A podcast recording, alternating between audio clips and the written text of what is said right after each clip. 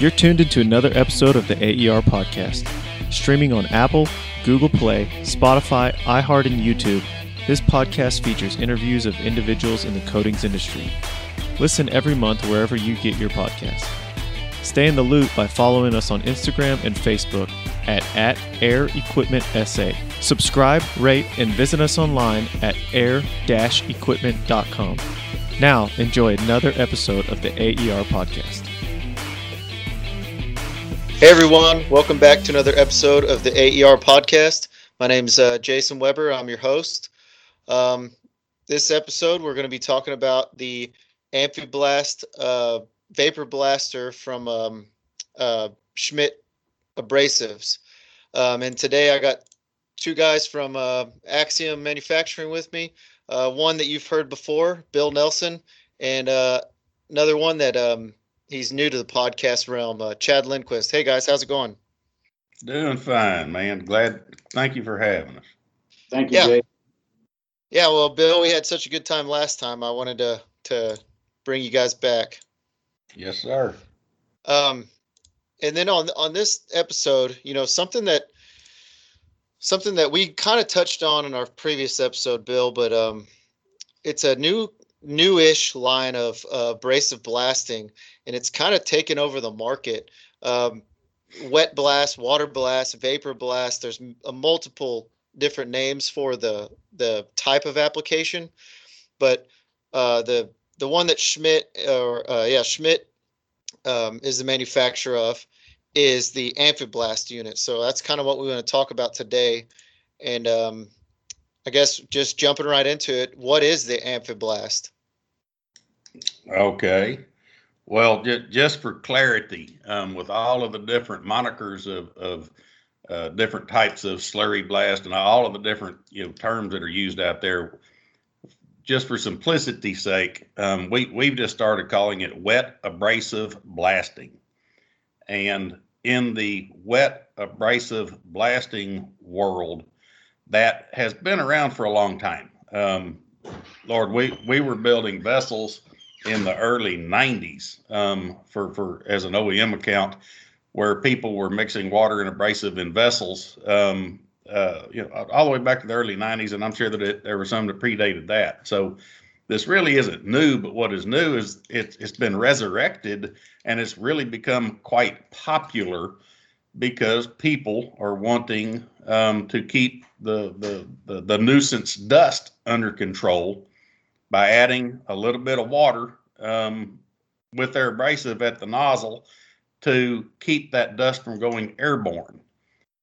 So when Schmidt, when we Axxiom decided to, to build a Schmidt product uh, in that realm, we studied um, the majority of, of the technologies that are available out there for you know strengths and weaknesses, and what we determined uh, the best way to go through was to not have a piece of equipment that was solely relegated to wet abrasive blasting, but also give the operator the ability to blast dry with the same unit. That's where amphi blast, amphibious or wet dry blast came from. And we released our first units, oh, probably three years ago.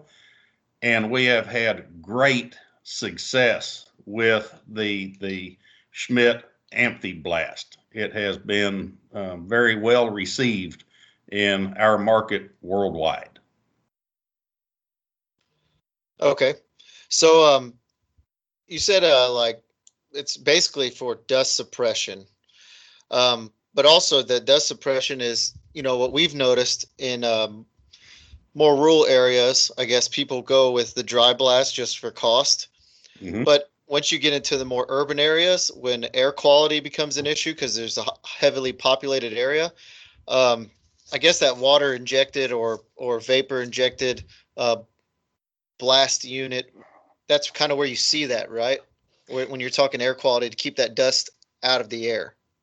Correct. And you know, there, there might be other reasons that the contractors want to to use a wet abrasive blasting system, but by and large, the the the name of the game is keeping that nuisance dust out of the air to keep you know wind drift from taking it over you know, off of the job site and becoming an irritant or a, a problem for the, the, the HS&E on those job sites.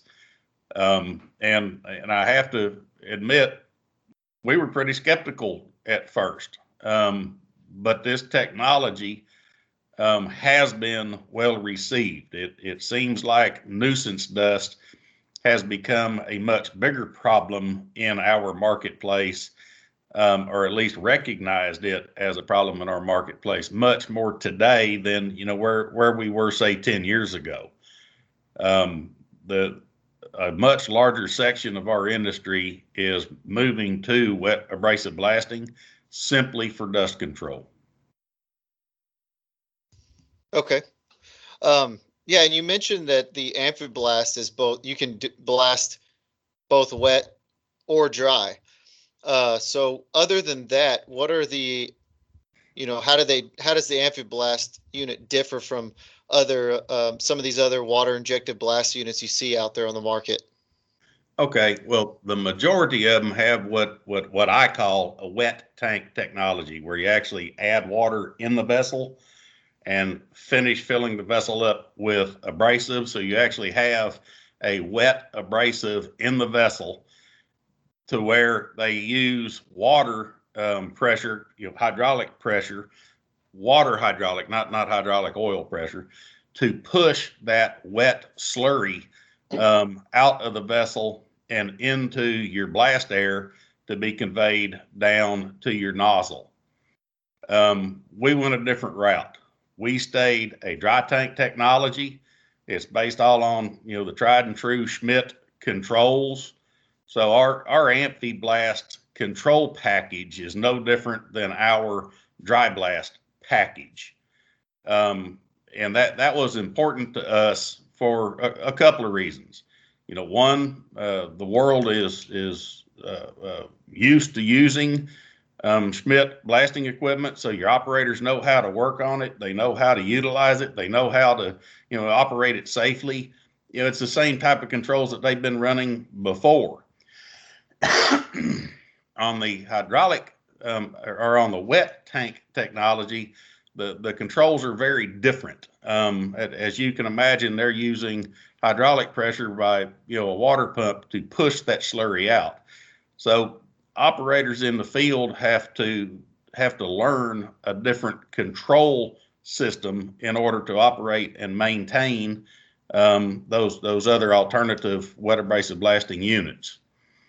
Um, what we did is that we figured out how to precisely inject water into the airstream at I guess you call it a critical point, which is just downstream of the metering valve, um, instead of injecting water out by your nozzle. The reason that that's important is is that where we inject the water, the abrasive is not up to full speed. You know, it has just entered that airstream and it has yet to reach maximum velocity as it goes through that blast hose.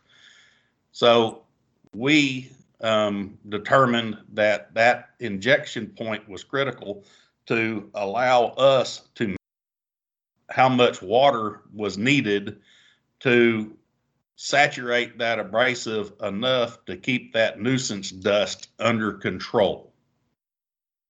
If you were to inject further down at, say, at the nozzle, like many people have for you know, many, many years, you know, the old halo nozzles and, and water injection rings, you know, th- those have been around for 40 years.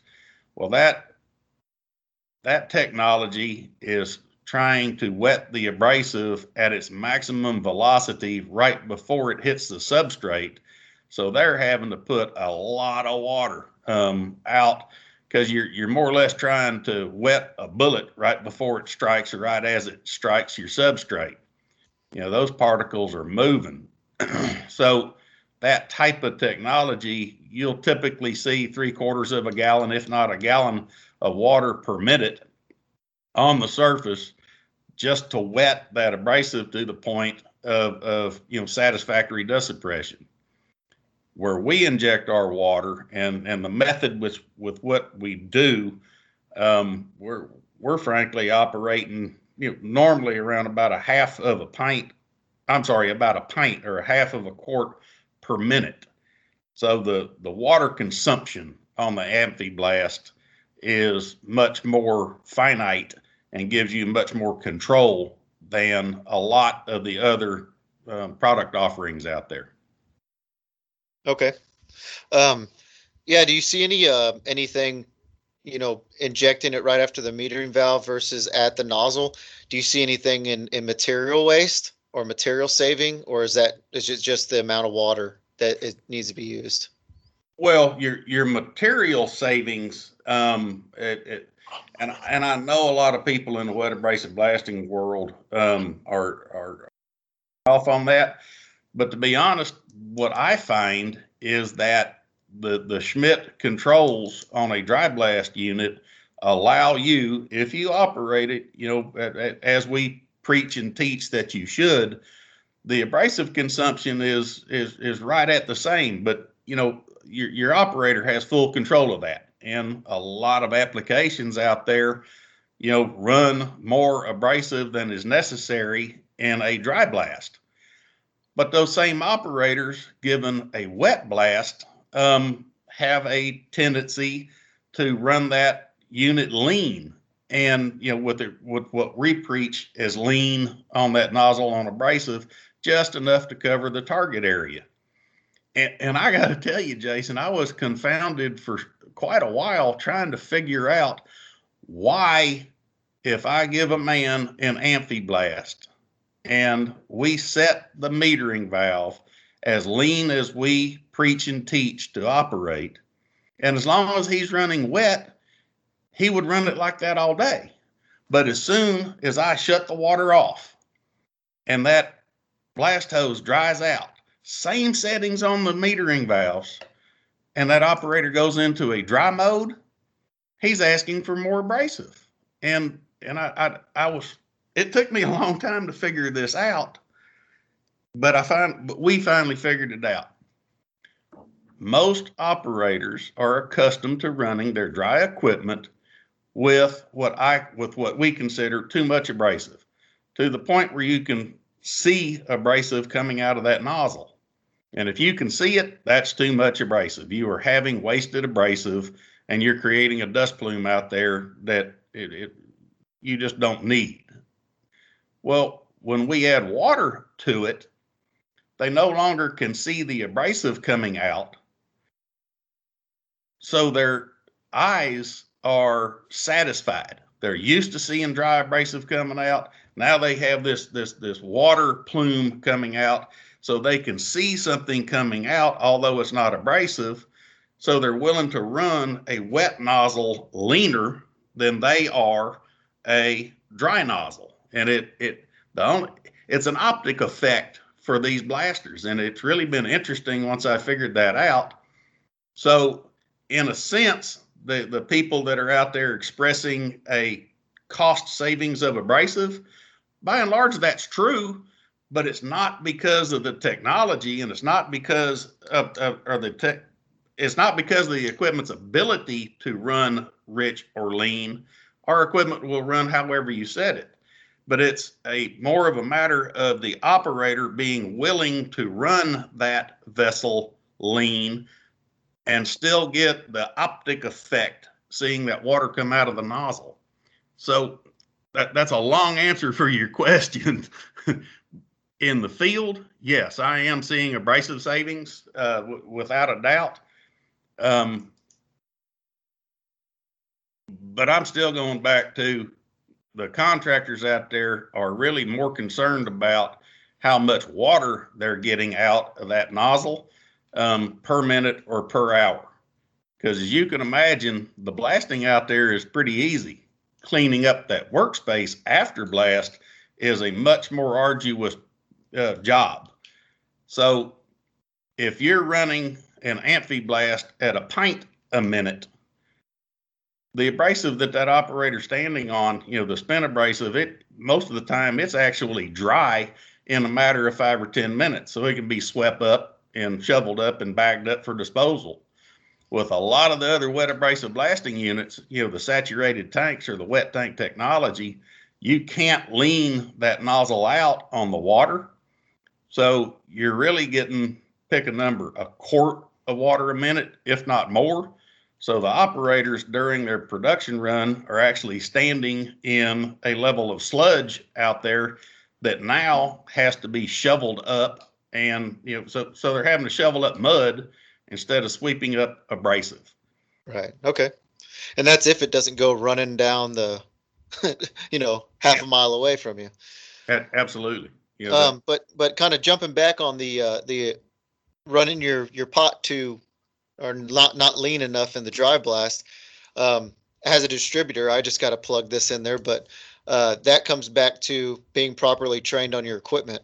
I think um, there's too many there are too many times where you see people buy buy stuff and not, especially in this industry, and not get trained up on it, and um, you yeah. know you either stuff can go horribly wrong. That's not a, a horrible example of it, but um, probably would cost you some money over the over the years of you know spending on extra abrasive. So um, that's something I hadn't even even thought of. Uh, but I guess yeah, what you're saying is because they can see that water coming out of the end of the nozzle, it satisfies them because they're used to seeing the dry abrasive coming out. Correct. Okay. Correct. Um, so that's that'd be I guess we covered the benefits of uh of injecting it at the metering valve instead of the nozzle. Now, what are the benefits of of injecting at the metering valve instead of um, in the pressure within the pressure vessel? You know, other than I guess okay, the main benefit I guess would be you can switch from dry to wet, right? Uh, well, true, true. Well, and and, and uh, let me back up. There there is one other uh, uh, uh point that I want to point out. When we inject just upstream of the blast hose, you know, right at the metering valve, one of the benefits is is that I get to use the length of the blast hose as a mixing chamber. And that that's one of the reasons why I'm able to get down to a pint of water a minute because as it traverses the length of the blast hose to get to the nozzle, it's actually in a slow spin in there and it has enough resonant time in the blast hose to get a proper wetting of you know each particle. So that that's kind of the last little benefit of injecting at the at the metering valve in lieu of the nozzle. Okay. Now, some of the benefits that the the our Amphiblast has over some wet tank technologies. Uh, quite frankly, one of them is how much water. You know, when you have a vessel full of a mixture of abrasive and water, and you extrude that wet abrasive out of the vessel into the blast hose, you are going to receive a predetermined amount of water. And there and that's just a fact of life. You know, so logic would say that the finer the abrasive, the less water you're going to get per quote pound of abrasive into your airstream. The coarser that abrasive, because there's more voids in between the particles, you're going to get more water with a coarser abrasive. So with the wet tank technology, you you will receive a predetermined amount of water, whether you need that much or not.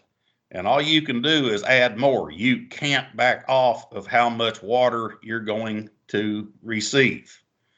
With Amphiblast, you have finite control of it. You can go from all the way off to flooding the nozzle. It's up to the operator. So that's probably as big of a benefit that the contractors have have expressed to us is that they can run less water and make their job site cleanup that much easier. The second biggest differential uh, differential is that with a wet tank technology, um, you're you're limited in how coarse of an abrasive you can go with. The reason is is that if you put a coarse abrasive into that wet tank, you have to build water pressure up on top of that slurry of abrasive to push that abrasive out of the vessel into your blast hose. Well, if the abrasive is coarse, the water won't just build head pressure on top of it to push it out. The water will actually sieve through the abrasive and exit the vessel without creating that head pressure to push it out. Um, my field experience, I, I, have not done any empirical study on this, but my experience in the field is that wet tank technology starts having trouble feeding a blast hose at about 36 grit. Anything coarser than a 36, I have not seen successful runs. Um, with the finer abrasives, it'll build the head pressure, it'll push it out. Okay, you know, it, it, the, the equipment does what they say it will. Um, but when it comes to coarser abrasives, there there's uh, uh, there's a nuance about it people need to understand. With Amphiblast, it's a dry pot. If it'll run through a dry pot, you can run it through the Amphiblast. I don't care. Okay. Um, and you've seen because most of the the I guess the other blast pots or vapor blast pots I've seen, they recommend using. Um, most of the time, uh, what I see is recommend using garnet. But you're saying with the Amphiblast, if you can dry blast with it, you can also wet blast with it. Sure. Okay. Yeah, I, I, run everything from sodium bicarbonate to one guy wanted me to run steel grit. I don't understand it, but that's what he wanted. We ran it um, uh, aluminum oxide, corn cob, walnut. I mean, it, it, yeah, if it'll go through a dry blast pot, it'll go through the Amphiblast. Okay. Um, all right. Now that we discussed the Amphiblast, let's kind of talk about the different buying options that the Amphiblast comes in. Um, just looking at your website, you have the Amphiblast, Amphiblast Light, mini amphiblast and the bulk amphiblast. Um, what are the kind of different options with uh, each, I guess, version of the amphiblast? So we, we started out, Jason. Um, our two original units were a skid mount type with an onboard water tank, and that would have been our 4.5 cubic foot um, single outlet unit. Um, and then we have or started out uh, as well with our 6.5 cubic foot um, dual outlet uh, configuration where you can actually blast with two operators off of one unit in one vessel. Um, we've since graduated and broadened the family spectrum, so to speak. Again, uh, we go from a, a 1.5 portable type with a 15 gallon onboard water tank to a 3.5 cubic foot portable type with an onboard 15 gallon water tank. And then, of course, your single outlet skid mounted unit in the 4.5, the 6.5 dual outlet.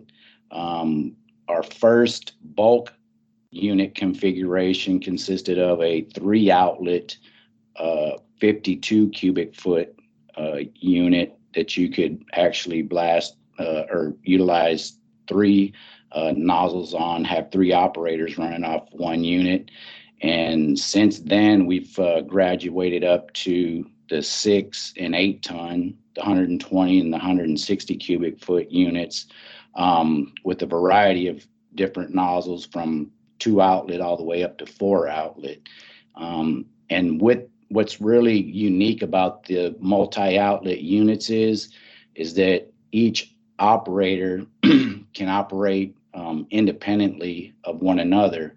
So our Amphiblast technology consists of the ability to blast dry, ability to blast wet, and we also offer a wash down feature where you're you have the ability to sufficiently wash down your substrate um, after blasting. And then we offer a, on the unit a dry off mode where you can isolate your abrasive and your water and just have air only if you so if you want to blow off the substrate. So on our multi-outlet units, um, what's really significant and unique is that each operator has the ability to operate in any of those configurations independently so you could have two operators or one operator inside of a say a ground storage tank blasting dry while the others are outside blasting wet or you know any four combinations that you want so it's really unique in that way Okay. Yeah, I was that was actually going to be um, my next question was uh, can you can you blast wet and dry simultaneously on the multi-line uh, blast units? Um, I think that's a really really big benefit that people would get from from buying one of these uh, bulk units or the um, I think you guys make a dual line also. correct we have the uh, 6.5 um, standard dual outlet unit. And then again, we've built uh, units in the, you know, 120 cubic foot, two outlet, three outlet, four outlet. Um, so, you know, in the multi outlet configurations. Okay. And, and Jason, that, that brings up another point that I, I, I kind of overlooked. Um, our technology, dry tank technology versus the saturated or the wet tank technology, because they're using hydraulic pressure to push that abrasive out, that vessel is 100% full of water whenever that vessel runs out of abrasive. So that operator or, or has to dump about 50% of the water out of the vessel in order to put the next load of abrasive in the vessel itself.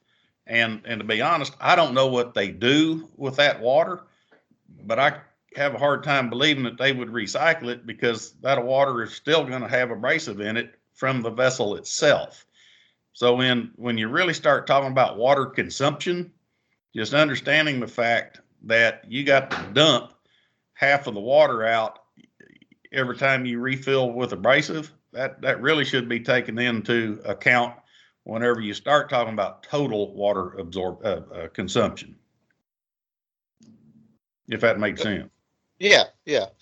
Um, okay. Well, I, I had a couple other questions that just kind of popped into my head. Um, one, I wanted to talk about the compressor size to run these blast pots. I know in some of the other ones um, that we've run into, they they take a minimum of like a 375 CFM compressor, and that's because it it takes uh, extra air to pressure up the tank, I guess. But uh, is is with this one since it is a dry or wet blast, is the size of your compressor still predicated by the size of your nozzle, uh, the blast nozzle? That's correct. I can't speak on the wet blast or the uh, wet tank technology requirements in terms of you know compressor size or re- requirements, but on the amphiblast, the same rules apply uh, to the amphiblast as it does traditional dry blasting. So your air supply is going to be predicated upon what size nozzle you run and what other uh, accessories are being pulled off of that air source, say you're breathing air and such. So there's no added, you know, need for, uh, you know, CFM other than what you're already accustomed to in a dry blast scenario. Okay. Um, and then kind of uh, spin off of that, do you see a like is there a minimum size nozzle you can go with with injecting the water in or is it be, is it mixed so well with the water that you don't see it kind of uh you know clog up a, a smaller nozzle Jason, I I personally ran um, quarter inch angle nozzles on the Amphiblast. Uh, at one point, I was running a number three nozzle with Amphiblast, but what but the only I guess warning or, or, the only fact that I, I would roll into that question is, as I say, no, I've ran about every size nozzle that you can. When you're running in wet blast, your hose diameter relation to your nozzle is all the more critical. So you can't sit there and put a number three nozzle on an inch and a quarter hose. The the abrasive won't travel the hose fast enough to stay in the air. So it will fall out in the hose and become clumpy and it'll start puking out of that nozzle. But as long as you make sure that your blast hose is no more than three times the diameter of your nozzle, I've ran number three nozzle successfully, dry and wet, out of the Amphiblast. Um, you know, of course, I was running fairly fine abrasives. You know, your your your 80 mesh, your uh, garnets, and your your Starlight products and such. So as long as they ensure that they're running the right size blast hose for that nozzle, no, there is no restriction. Okay. Um, yeah, and then uh, one one last question I had, and this is just it kind of popped into my head. Uh, I've heard this, I guess, myth or legend in the past. Um, you guys are are in the Houston area, so you're well familiar with humidity. Um, and I've heard that when you're blasting a, a substrate, if you use reverse osmosis water, it'll prolong the rust time before you you know in between coating. Is that true or is that just a myth? Um, I have not personally witnessed that. I've heard the same rumor as as well, and that's I'm calling it a rumor because I personally have not witnessed it. Um, the, the I have a hard time believing that that is true. Um, but I, I have seen the water additive products out there that can be mixed uh, in the water tank of the Amphiblast, just like you can the other wet tank technologies. And, and I have seen those those water additive products um, successfully hold that blast. But as far as just running, you know, a, a, an RO type water, I haven't seen that. Okay, that seems like it'd be really expensive anyway. um, so uh, pro- probably just by rule of thumb, once that once that substrate's dry, go ahead and put a coating on it. That's the way I see it. But, yeah. but I'm not a contractor either. Right. Know, I'm just an old, uh, uh, I guess you call me an equipment guy. I'm I'm not an applications guy. Okay. Um, well, yeah, guys, that's all I got today. I don't know if you have anything else you wanted to add before before we take off.